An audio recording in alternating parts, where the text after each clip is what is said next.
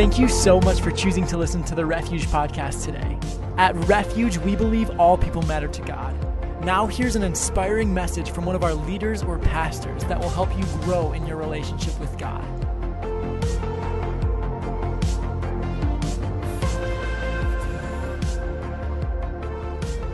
Limb doctrine, and our, key verse this month, and when we consider limb doctrine, it's really a reference which refers to the hands and the feet of Jesus. And that's what we are as members of the body of Christ. As believers in this earth, we are part of the body of Christ. We are the hands and the feet of Jesus that minister to a hurting world around us. And this month we've been exploring that concept of what it really means to be the body of Christ. See, we've gone out on a limb, we've gone out on a limb to make it clear what our role is as believers in this earth to be the hands and feet of Jesus. Our key scripture for this month has been 1 Corinthians 12 27. We want to look at that again. And this is from the Message Bible, 1 Corinthians 12 27. You are Christ's body. That's who you are. You must never forget this. Only as you accept your part of that body does your part mean anything. And so there's something significant that we see in this passage. There is this thing called acceptance of your role, your part to play, because all of us need to be connected to a body of believers. And God's established local churches around this world that we as believers need to plug into, to serve, and to participate in the vision of God for the particular church or some call it the house where you worship, the house of worship. And so it's important to be connected because there's too many dislocated members of Christ's body. And so they're struggling and they're not being able to really fulfill the purpose of God because they haven't accepted their part or found their purpose and role. Now, Another verse I want to share with you, we see in 1 Corinthians 12 14. It's a little bit earlier in the chapter. And in the Amplified Version, it reads this way For the human body, and this is relating a human body to the body of Christ, for the human body does not consist of one part, but of many limbs and organs. So you're part of the body of Christ. You're a limb, you're an organ, you're part of the body of Christ and you have a function. And, and, and I, I thank uh, Tim Kleiner uh, for the message he brought last week about the function of the body of Christ. And I think that was a very important uh, message because we need to understand what our function is, because you have a role to play. Function is an activity that is natural to the purpose of a person or a thing. Uh, we each have a function, and that's the design of God in His plan for us in this earth. And so I, I, like the illustration he used about being transformed. Romans 12, 2 talks about being transformed by the renewing of our minds. And that's that Greek word metamorpho, which is metamorphosis, the turning of a, butter, a, a caterpillar into a butterfly. I, I like that because a butterfly can get places that a caterpillar can't, right? They stay attached to a leaf or to a, a, a, tree, but a butterfly is free to fly. And, and they have an advantage over the caterpillar. And so God is wanting to do a transforming work in us so we can do what we could not do in our own limited way before we really open our hearts to Jesus in our life. And so I'm excited about what God's doing in our place, our function in the body. I believe that to be the feet of Jesus is to live as he lived. To be the hands of Jesus is to serve others the way he served others. I want to again share the quote by Sister Teresa of Avila, who uh, spoke something I believe that's relevant in this message. Christ has no body now but yours, no hands, no feet on earth but yours. Yours are the eyes through which he looks with compassion on this world. Yours are the feet with which he walks to do good. Yours are the hands through which he blesses all the world. Yours are the hands, yours are the feet, yours are the eyes. You are his body. Christ has no body now on earth but yours. How profound that is. Now, when we talk about being sent, I believe that's a very important word that we see in the Bible. In fact, we'll find it if you read in the English Standard Version of the Bible, it's found more than 650 times in both Old and New Testament. That's a lot of mention of this particular word. And so I believe it carries some significance that we need to consider this morning. Sent actually is the past tense of send, which means to cause to go, to propel or throw in a particular direction or purpose. It's to cause to be carried to a destination. That's what it means to send, according to Merriam Webster's dictionary. Now, most of us are familiar with the send button on your device, whether it's your iPhone or um, if you have the other kind, Androids, if you have a tablet, if you have an iPad, if you have a computer. Every one of these devices has some form of send button. Now, there's something about the send button. Once you press that, you can't retrieve it. You can't take it back it's done. Now you can, sometimes you can go and edit what you just sent. But most times, if it's an email, you can't really edit it. It goes out there, and it's, it's a done deal, right? And I don't know if you've ever sent something to the wrong person. That can get you in a lot of trouble, if depending what it said. And hopefully, it shouldn't uh, get you in trouble if what you're saying is nice, all right? But there are send buttons. Now, God has a send button too. Did you know that? We see it in Romans 11 29. We're going to look at that a little bit later, but uh, the English Standard Version says, For the gifts and the calling of God are irrevocable. In other words, he can't ever change it. Once he sends his call, as it says in the Amplified Bible, he can't retrieve that. It's a done deal. And so we need to understand that to be sent is very significant for us as believers. So, what does it really mean to be sent? It's my desire to help you understand what it means to be sent by Jesus and be sent by God to do what he wants to do. See, we, uh, we need to understand, first of all, that Jesus was sent. The scripture says in John 20, verse 21, in the Gospel of John, turn there if you, you like to with me in John chapter 20, verse 21, because uh, you can keep your Bible open there or your device open there for a little bit, because in the context of this, there's some very powerful things that Jesus was declaring over his disciples. But in verse 21 in particular, Jesus said to them again, Peace be with you. In other words, he knew that they needed his peace, the peace of God, for what God was about to do in their lives. And then he makes this statement As the Father has sent me, even so I am sending you. Now, when you look at those two words, even so, they are powerful words because they mean in the same way, with the same purpose, with the same intent, as God sent Jesus, Jesus is sending us. Now, that should weigh heavy upon us as believers as we begin to consider and explore what being sent is all about, okay? And now, it's important to understand, in fact, uh, that Jesus was good at sending. Uh, there's a number of references. I was doing some study. There's a number of times where he would send out disciples. He would send out the 70. He would send out the 12. He one time sent out uh, Peter and John in, in Luke 22, verse 8. Luke 22, verse 8, Jesus sent, the scripture reads, Jesus sent Peter and John saying, Go and prepare the Passover for us that we may eat it. So Jesus was about sending, and he sent people, he sent his disciples to do various things.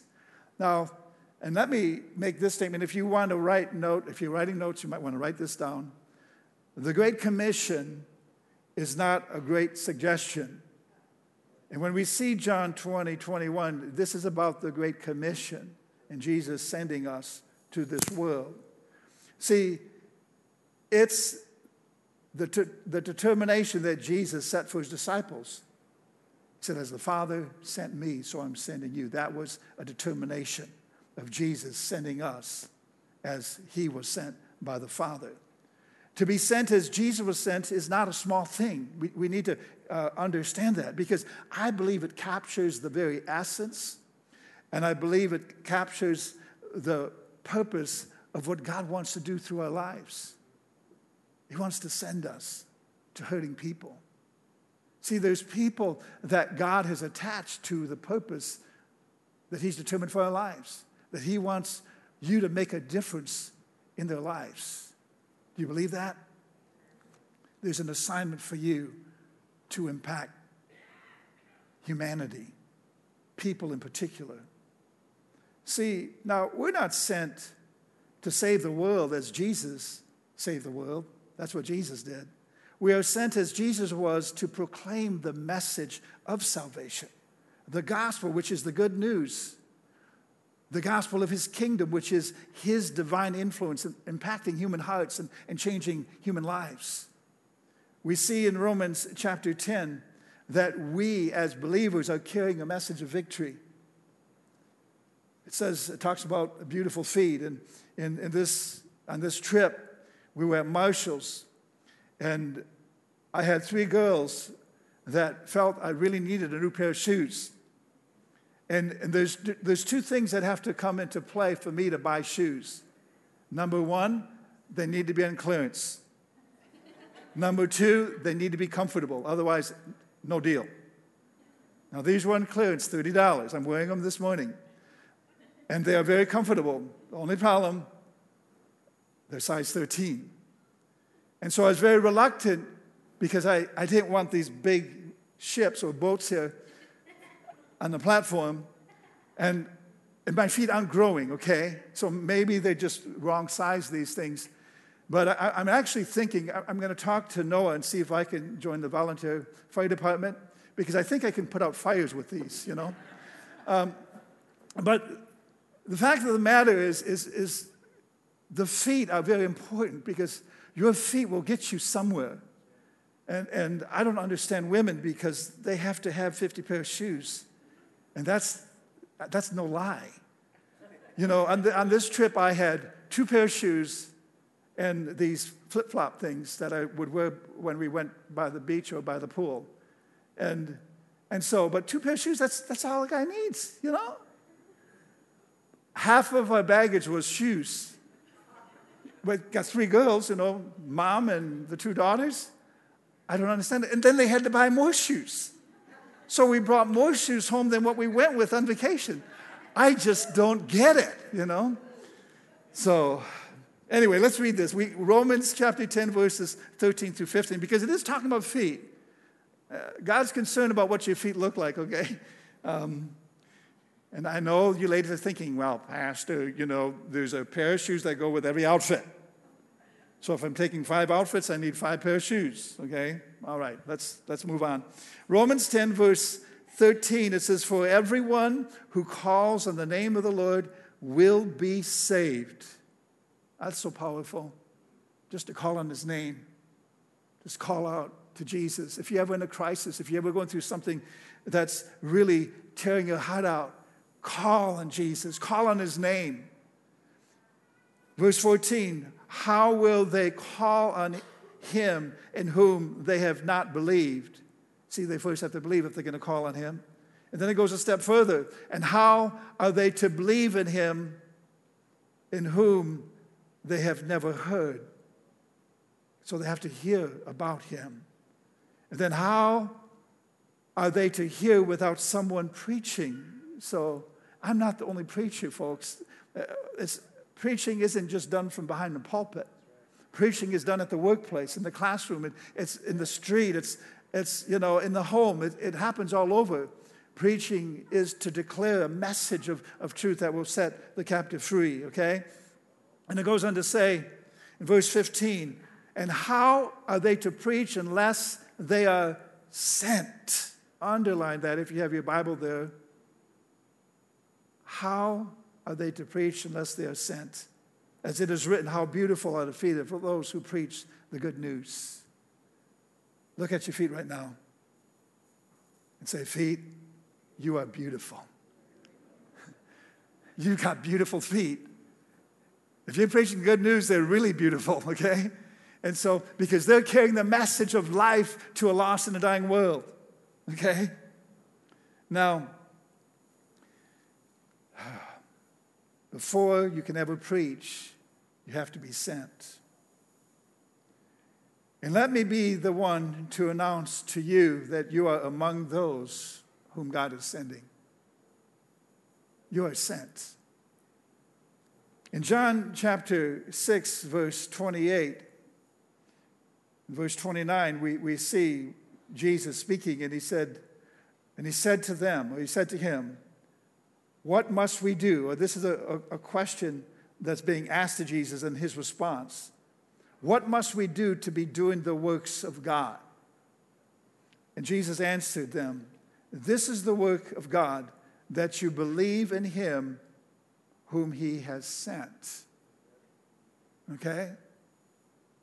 Who has he sent? Well, we know he sent Jesus, but who is he sending now? It's us. And other people will believe, you know, every, every, uh, on what is being proclaimed through our lives. Every time I stand behind the pulpit, I, I realize the great responsibility that what I say, people may just happen to believe. And if they believe what I'm saying, then I better be preaching the truth.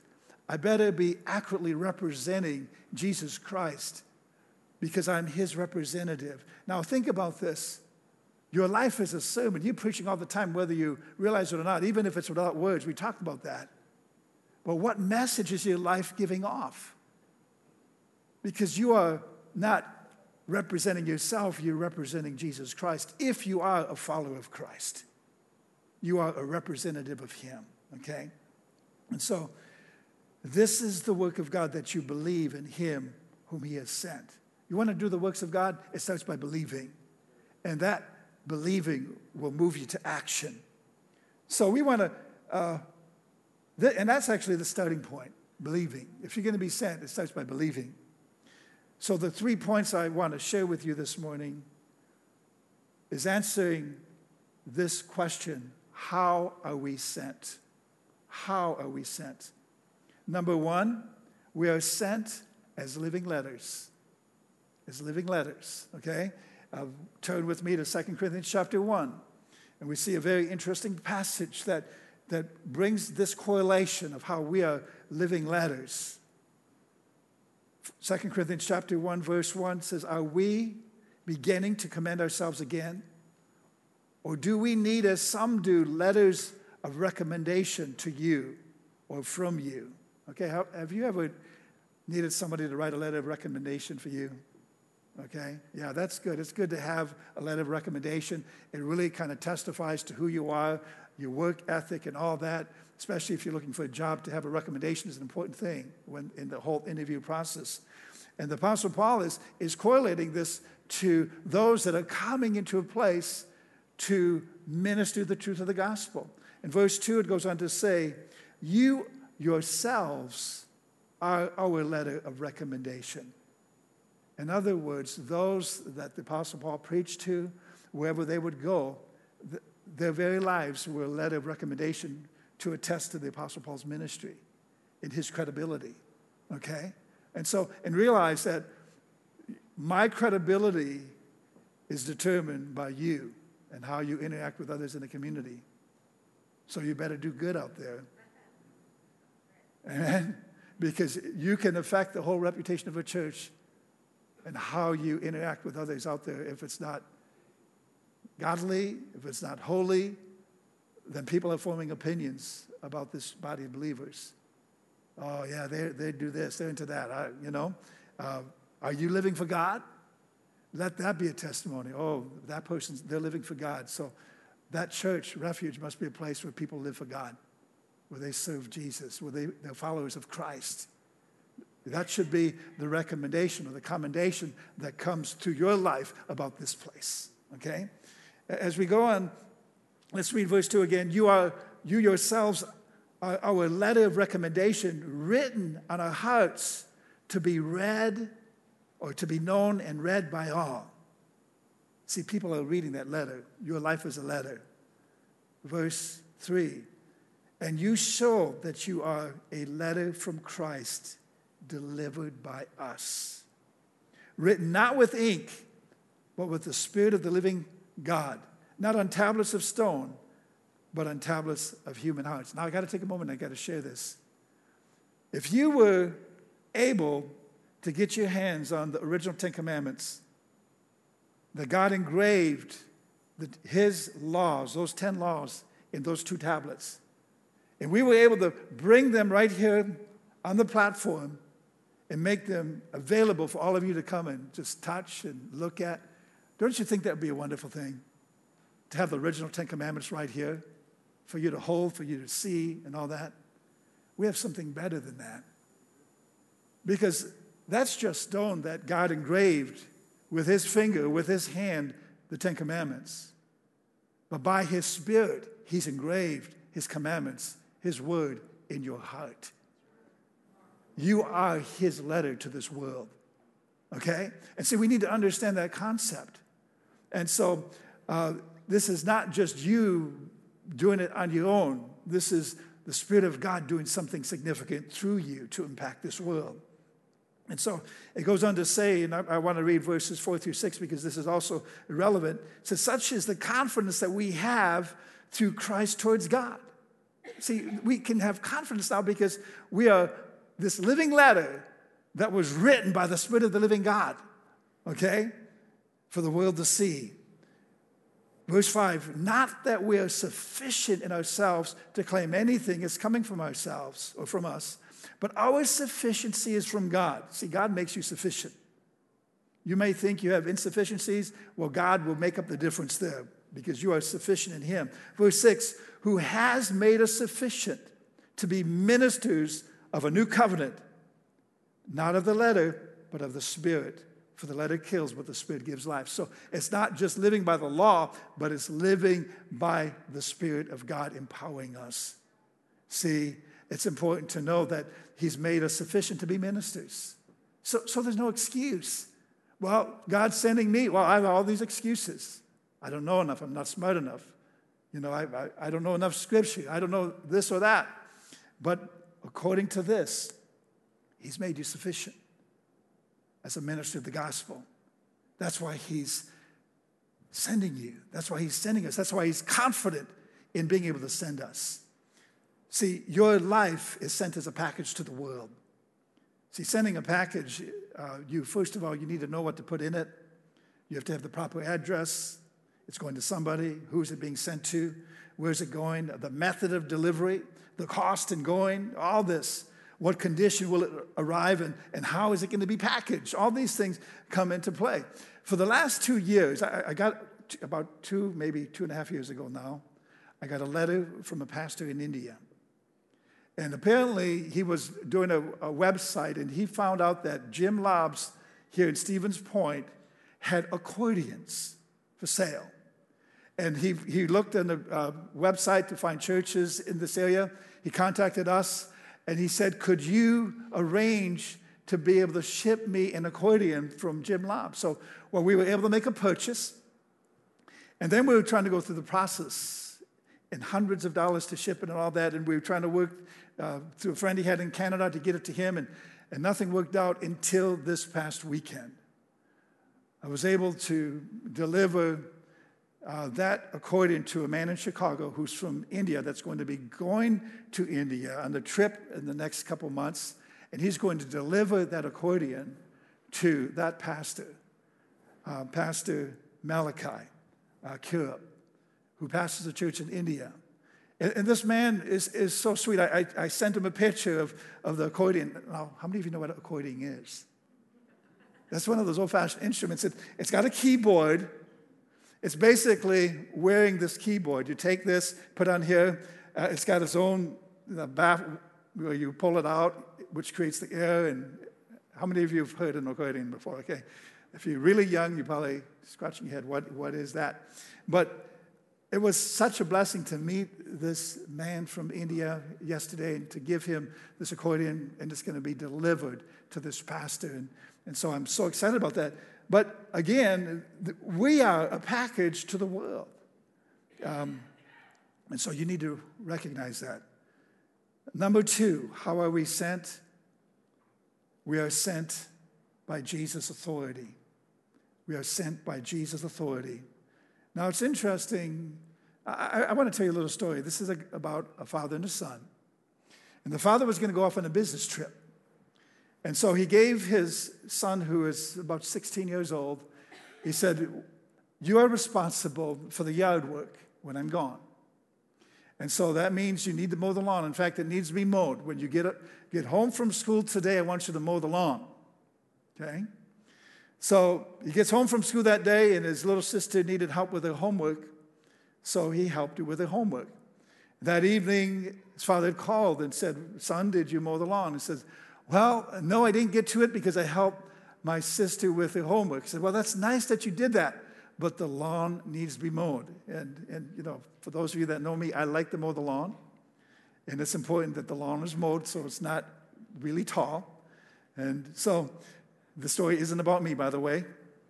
Um, I'm, I'm just making it up as I'm going along.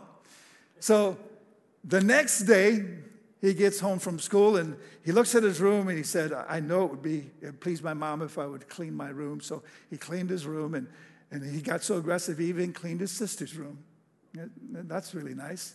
So father calls again and says, Son, did you mow the lawn? He said, No, I didn't get to it. I, I cleaned the room, my room and my sister's room. Isn't that nice, Dad? I, I did that. I, nobody told me. Said, That's really nice that you did that, son. And so then uh, the next day, gets home from school, and it was raining. And so, well, that's a good excuse. I guess I, I can't mow the lawn when it's raining unless you have a decent mower, because uh, my father in law has a mower. It doesn't matter, it can be downpouring. He's out there mowing the lawn. Because those blades, it cuts anything wet or dry, okay? And so, um, so that was his excuse the third day. The fourth day, he gets home from school, and he decided Mom had a kind of rough day, so he's going to clean the kitchen. In fact, he cleaned the kitchen, did all the dishes, put everything away, and then he decided to vacuum the living room, and, and he got aggressive and he just cleaned the whole house. And so he was really happy with himself, and the father called and said, Son, did you mow the lawn? He said, Dad, you know what I did? I cleaned up the kitchen, did the whole house. He said, That's fine, son, but did you mow the lawn? And then the next day, um, comes home from school, and there was no gas for the mower. So he didn't mow the lawn. And so father calls and said, you know, you mow the lawn? said, no, there wasn't any gas in the mower. Said, well, you know what? You know how to get gas? You know, you just got your driver's license. You could have went and bought some gas and put it in there.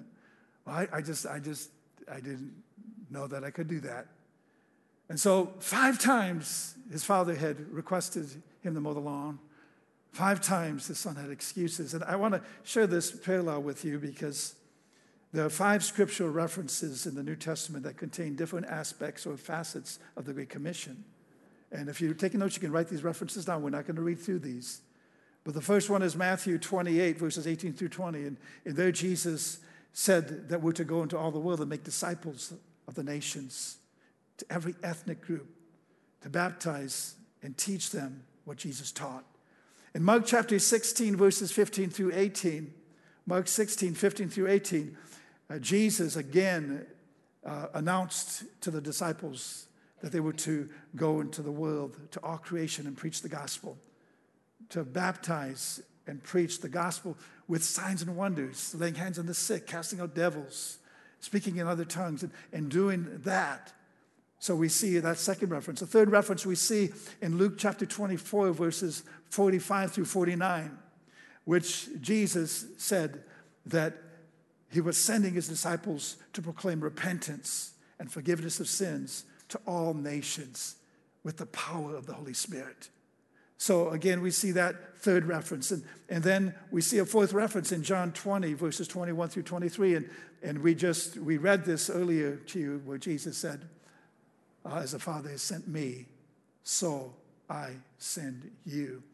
And in, in John's account, we see that Jesus sent them out as his representatives, the same way that he was sent by the Father as the Heavenly Father's representative, and to forgive sins and to minister the gospel to a lost and a dying world. The fifth reference we see is in Acts chapter 1, verse 8 where the disciples were commanded by Jesus to receive the power of the Holy Spirit to be witnesses to the entire planet. where Jesus is talking about the Holy Spirit that was going to come. He says, After that, you receive power to be my witnesses in all of Jerusalem, in Judea, in Samaria, and to the very remote parts of this earth. So, five times we see this. So, you have been authorized to be sent to preach the gospel to a lost and dying world, okay? And so you can't make excuses because you've been authorized. And then, number three, we are sent when people decide to respond to the call. And now this brings up a very important point. Matthew 22, verse 14, the scripture reads, For many are called, but few are chosen. For years, this scripture bothered me because I'd see this, I said, okay, God, what's the difference between those that are called and those who are chosen? Because in my heart, I said, God, I want to be one of the chosen. I don't want to just be called, I want to be chosen. What's the difference between those who are called and the ones who are chosen? And I found out. You, you want me to tell you what I found out? Those who are chosen are the ones who respond to the call. And let me give you this illustration because maybe it'll help you understand it. Let's say I make an announcement, okay, after service, we want to clear the platform. We're going to clear the whole platform. We're going to take all the instruments down. We're going to put them all in Anna's office. We're going to pack them in there, okay? It's a small office, but we're going to pack them all in there because we're going to do some renovations. In, in, in, a few weeks, we want to do some renovations. We're going to do a stage design here. And so at some point, we're going to need to do that. We're going to need to clear the whole platform, okay? So I would say, who wants to help us clear the platform? Okay, let's practice this. Who wants to help us clear the platform? Okay, you, you, you. I'm going to choose all of you that raise your hand. Okay? So the real issue is God chooses those who respond to the call when the call is given. And so God's waiting for a response. Many are called, but few are chosen. Why? Because many did not respond to the call. So that's important to understand. Isaiah answered the call. Thankfully, we see in Isaiah chapter 6, verse 8. And I heard the voice of the Lord saying, Whom shall I send? And who will go for us? See, God's looking for those that He can send. Isaiah responded, Then I said, Here I am, send me. Now, if you read the context of this, if you read verses before this, uh, Isaiah made some excuses. One of his excuses was, God, I'm a man of unclean lips. You know, I, have been a bad boy, Lord. I, I, I'm no good. And so, what God did, he took a coal from the altar of God and he touched his lips and sanctified his tongue. And so, after that encounter with the presence of God, Isaiah was willing to say, Send me, Lord. You're looking for somebody to go, Send me. Here I am. Send me. And see, when we have an encounter with God, not before, will we really be willing to go and be sent? See, God's call is out there. But to respond to Him, we need to open our hearts to encounter who He is. I told you we'd go back to Romans 11 29. I want to read that to you from the Amplified Bible. Romans 11 29. And the Amplified Bible that's unique because it takes and amplifies the passage. It takes different words and it helps to explain it with a more profound and a more profound way. So Romans 11 29, we saw in the ESV version says, For the gifts and the callings of God are irrevocable, but it's a lot longer in the Amplified. So in the Amplified it says, For the gifts and the calling of God are irrevocable for he does not withdraw what he has given, nor does he change his mind about those to whom he gives his grace or to whom he sends his call. Okay, so he's called us. We need to respond so that he can choose us. Okay? Now, the God that we cannot see is made visible in the Son who has been seen. And we see that in, in Colossians chapter 1. We, we, we see this whole thing. But it's important to understand that the God we cannot see is now revealed in the church, is revealed, he's revealed in us. That makes us the hands and the feet of Jesus. In Colossians chapter 1, verse 15 through 18, we see uh, this passage in the Message Bible. It says, We look at the Son, this Son, and we see the God who cannot be seen. So if you want to know what the Father looks like, look at Jesus. Jesus said to Philip, If you've seen me, you've seen the Father, okay? It goes on to say, We look at this Son and we see God's original purpose in everything created. For everything, absolutely everything, above and below, visible and invisible, rank after rank, after rank of angels, everything got started in him and finds its purpose in him. He was there before any of it came into existence and holds it all together right up to this moment. And when it comes to the church, that's us, he organizes and holds it together like a head does a body. Okay? Jesus is the head, and we are the body. So, as his body, we need to be taking, instru- taking and receiving instruction from the head, right? And so, the God who has not been seen is now made, is now made visible by the church. So, for us, church, it's time to grow up. And I want to conclude with the passage we see in Ephesians chapter 4 as we bring this message to a cl- close. Ephesians chapter 4, starting at verse 14. It says, So that we may no longer be children. It's okay to be a child. But you know, if you never grow up, what you did at two that, you know, caused people to smile and they thought it was cute, when you do what you did at two when you're 22, it's not cute anymore, right? So we need to grow up. We need to mature in Christ. And that's what Ephesians 4 is addressing here. It says that we may no longer be children tossed to and fro by the waves and carried about by every wind of doctrine, by human cunning, by craftiness and deceitful schemes. Verse 15, rather speaking the truth in love, we are to grow up in every way into Him who is the head, into Christ. See, we're growing up to become more conformed to what the head is like.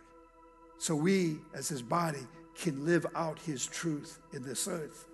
Verse 16, it says, From whom the whole body, whole body, every one of us that are believers, that are part of the body of Christ, this includes us together collectively, okay? from whom the whole body, joined and held together by every joint which it is equipped, when each part is working properly, makes the body grow so that it builds up itself in love. Wow. So when the body is functioning, we're going to grow. We're going to grow up. We're going to be able to accomplish the heart of God's expression in this earth. Now, this morning, I've been addressing followers of Christ primarily in this teaching. And that's good. And we've been addressing our responsibility. And maybe you are here today and you can't really identify with that. Maybe you would honestly say to me, Pastor, I'm not a true follower of Christ. I can't really say that I am. Well, this morning I want to give you that opportunity to become a follower of Jesus Christ because it's up to you. It's a choice, it's a decision that only you can make. I can't make that decision for you. It would be wrong for me to even impose that upon you.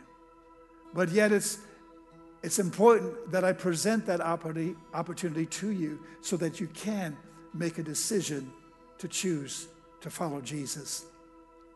In John 17, 3, Jesus made a statement identifying what eternal life was. He said, This is eternal life, that, that they may know you, the only true God, and Jesus Christ, whom you have sent. So, God the Father sent Jesus so that we could know the Father, so that we could experience eternal life, so that we would not have to perish as a result of the penalty of our sins and be separated from God forever. See, God wants you to encounter Him this morning. Maybe you've been walking with God for a long time. God still wants you to encounter Him in a fresh way in your journey with Him. See, the gospel is not powerless. A powerless gospel only leaves people with a religion, not an encounter with the living God. God's about relationship. He wants to interact with you. He wants to encounter you with His love. Thank you so much for listening to the Refuge Podcast. To find out more information about who we are and to listen to more inspirational messages, you can visit us online at wearerefuge.net.